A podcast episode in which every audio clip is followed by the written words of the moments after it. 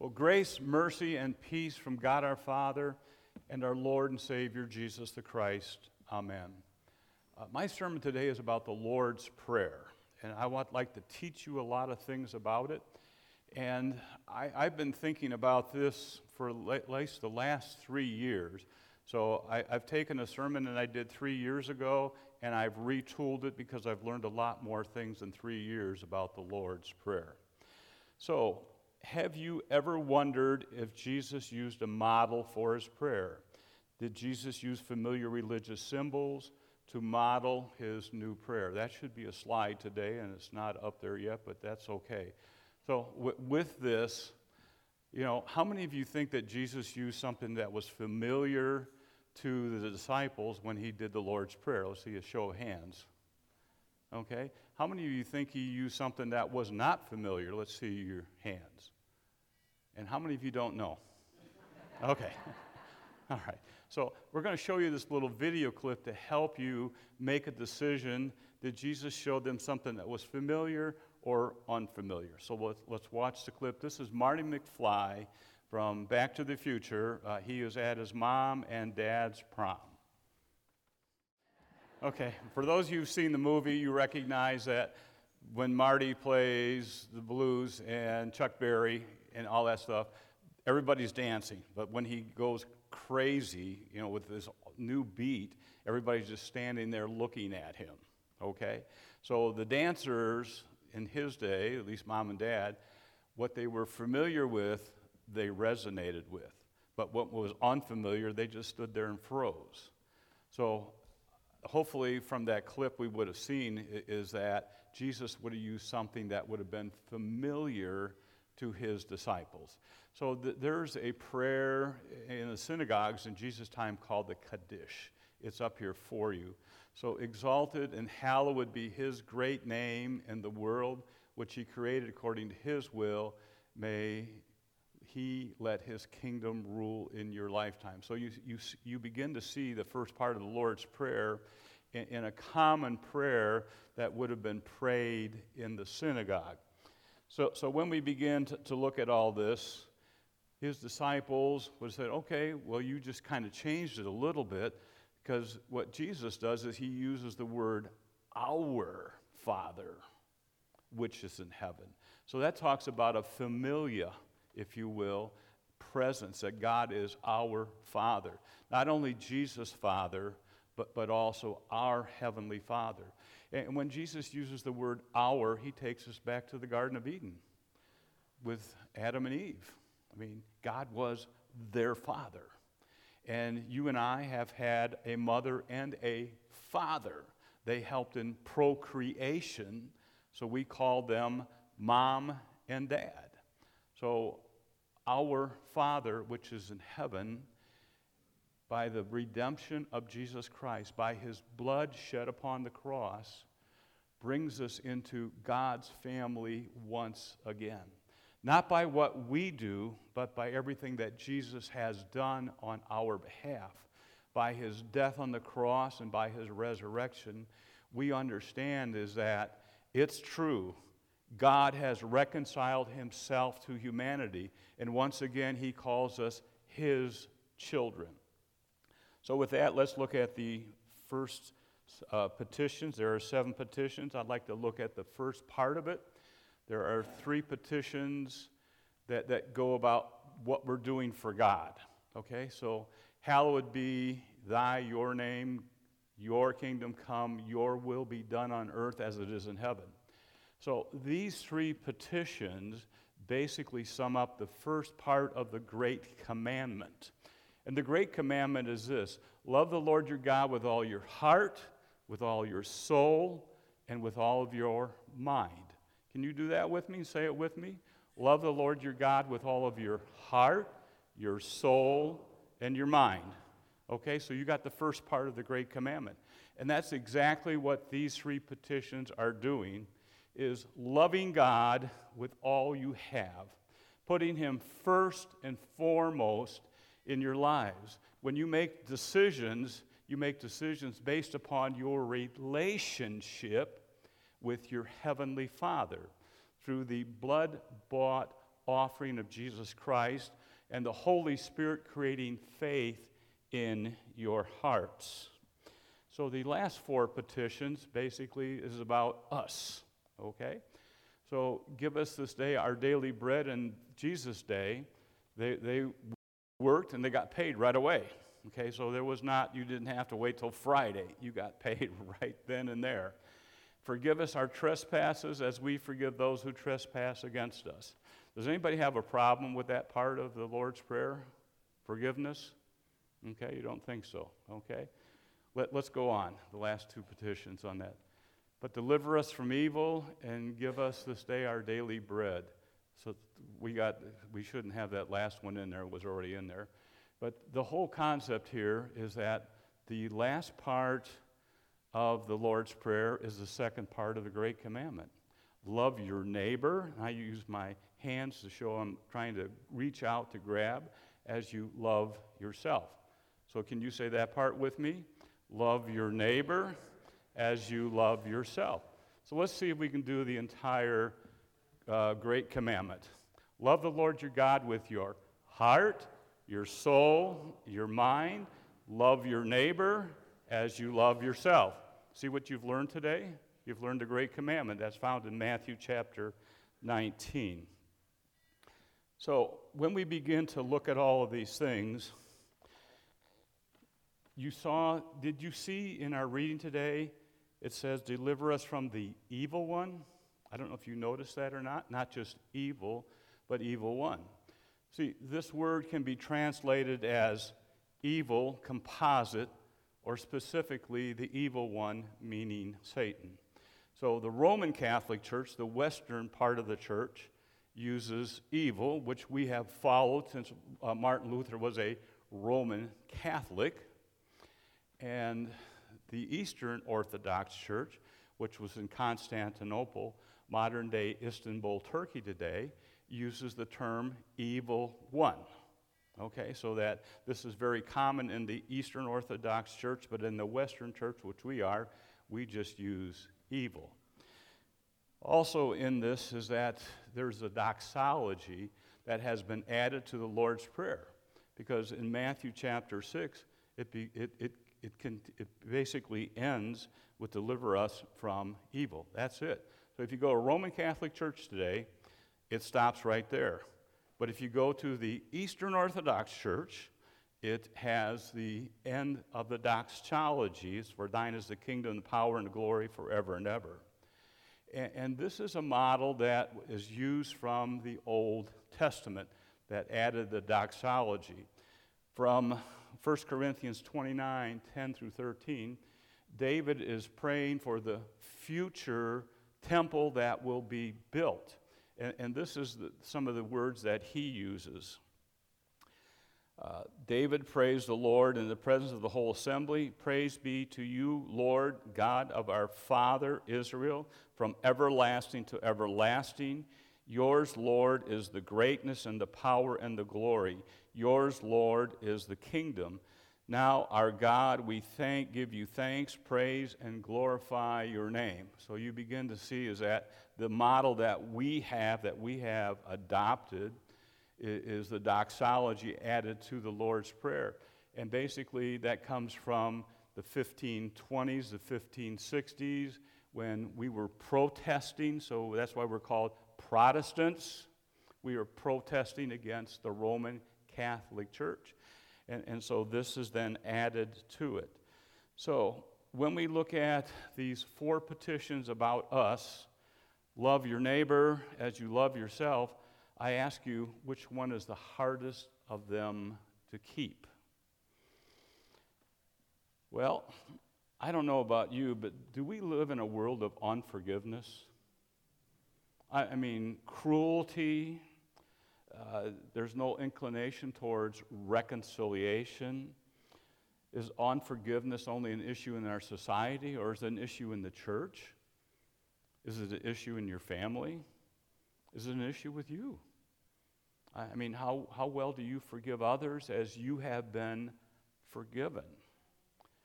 You see, the concept is, is that if we would actually see our sin magnified, before us each and every day, and God's grace magnified each and every day, that He forgives us when we ask. That's that model from the unmerciful sinner, is, is the, the unmerciful servant, is that he owed millions of dollars to the king, and the king forgave him.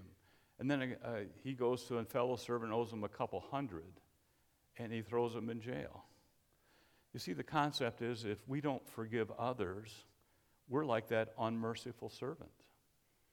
And what did Jesus call them? Wicked. Now, I, I don't think that we look at ourselves as wicked, do we? We, we, we compare ourselves to others, and, you know, I'm pretty good. But when you compare yourself to God, who is perfect, none of us are perfect. So if you really think you're really good, just talk to somebody who knows you real well, and they will tell you your faults. You, you begin to understand how it works, right? None of us are perfect, not one of us here. And that's why we have Jesus as our Lord and our Savior. So, the deadly consequences of forgiveness. C.S. Lewis wrote these words Everyone thinks forgiveness is a lovely idea until they have something to forgive. Okay, so that slide did not get up there. But how about that? Forgiveness is a nice idea until you have to forgive somebody. Okay, and then it becomes real. So, did you know that there's actually forgiveness therapy? There really is.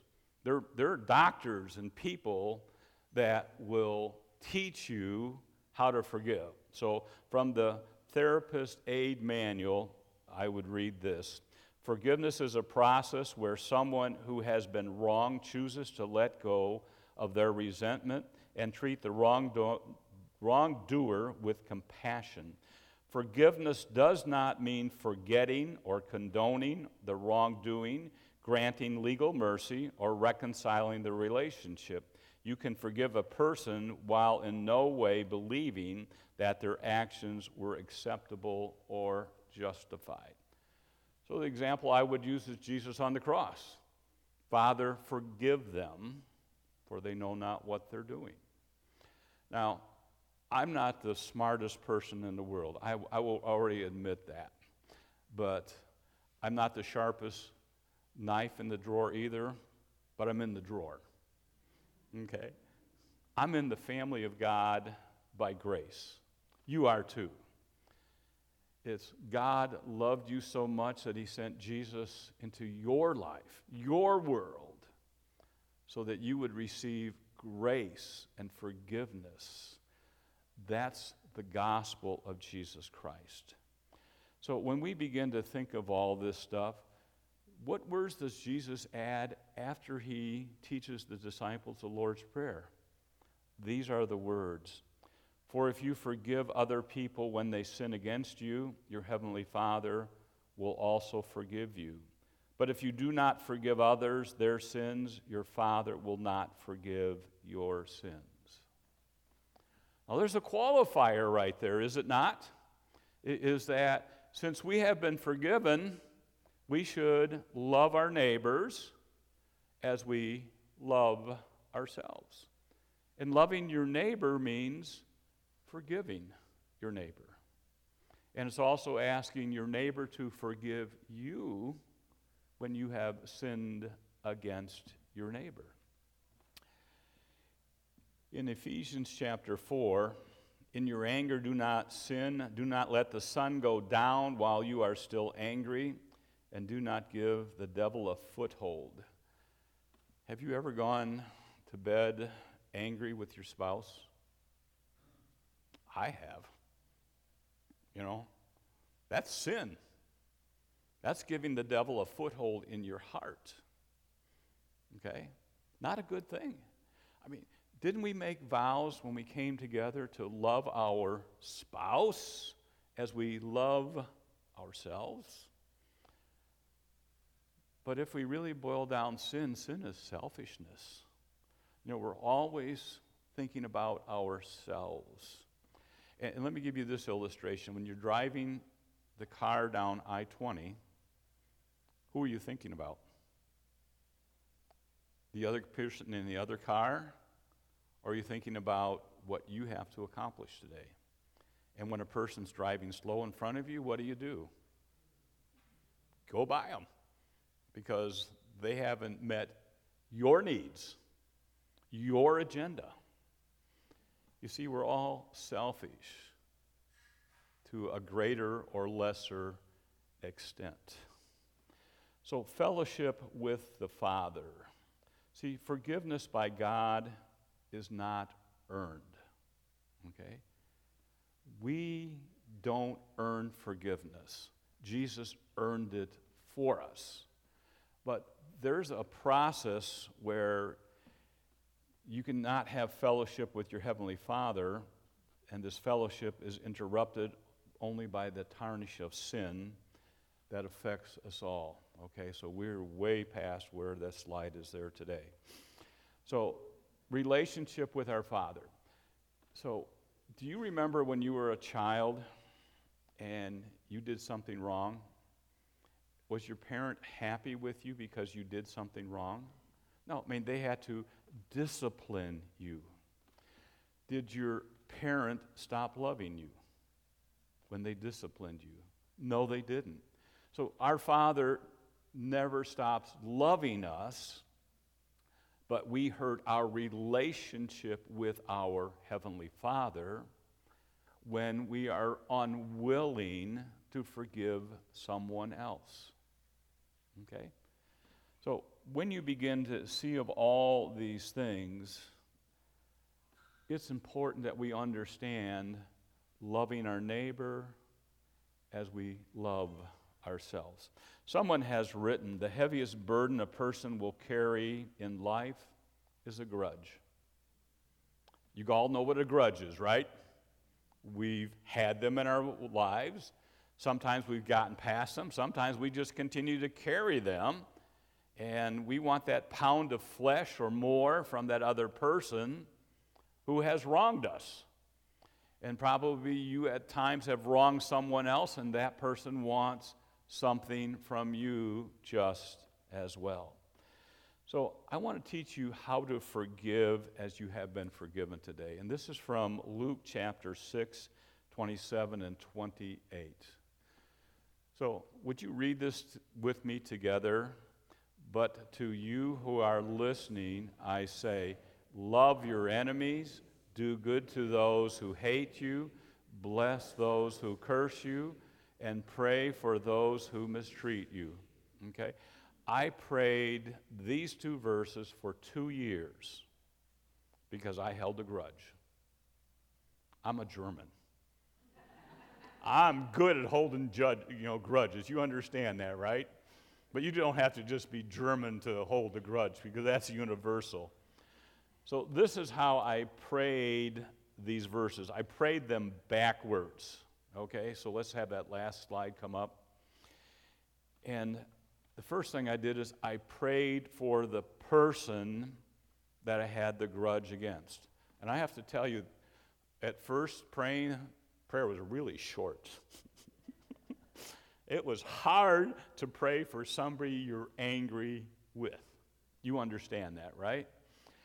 But the more I prayed, the longer I could pray for that person. And then I began to pray for blessings for my enemy. And, and, Lord, I'm telling you, that's tough because I'm still angry. I'm still got my grudge. But see, my problem is, is that I, I don't see the log in my own eye. All I have focus is on the speck in the other person's eye.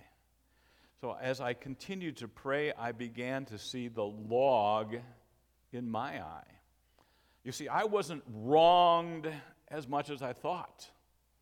Actually, I helped in the equation because I had a part in it just as well. I was not the innocent victim.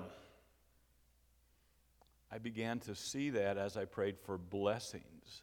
And when we had a discussion and, and this person's name came up, I spoke well of them. I was doing good on their behalf. So that, that should give us something, an idea too, is that when you hear somebody berating somebody else, and as a Christian, what should you do? You speak up on their behalf because they are not there, they are absent. And your role as the Christian is to do good to all people, the eighth commandment. That's what you're talking about. Love your enemies. What happened after two years? That person wasn't my enemy. I didn't talk to him in two years, but God changed me. God showed me how to forgive because I was forgiven. Forgiveness is a gift that you can give somebody else. So if you're carrying a grudge today, I encourage you is to give it away. It's a heavy burden. There's no use carrying a grudge because we have been forgiven. Carrying a grudge is like the unmerciful servant, wickedness. It separates us from our Heavenly Father. But we still live with forgiveness because of faith in Jesus Christ. I encourage you this day love the Lord your God with all of your heart, soul, mind, and love your neighbor as you love yourself. Amen.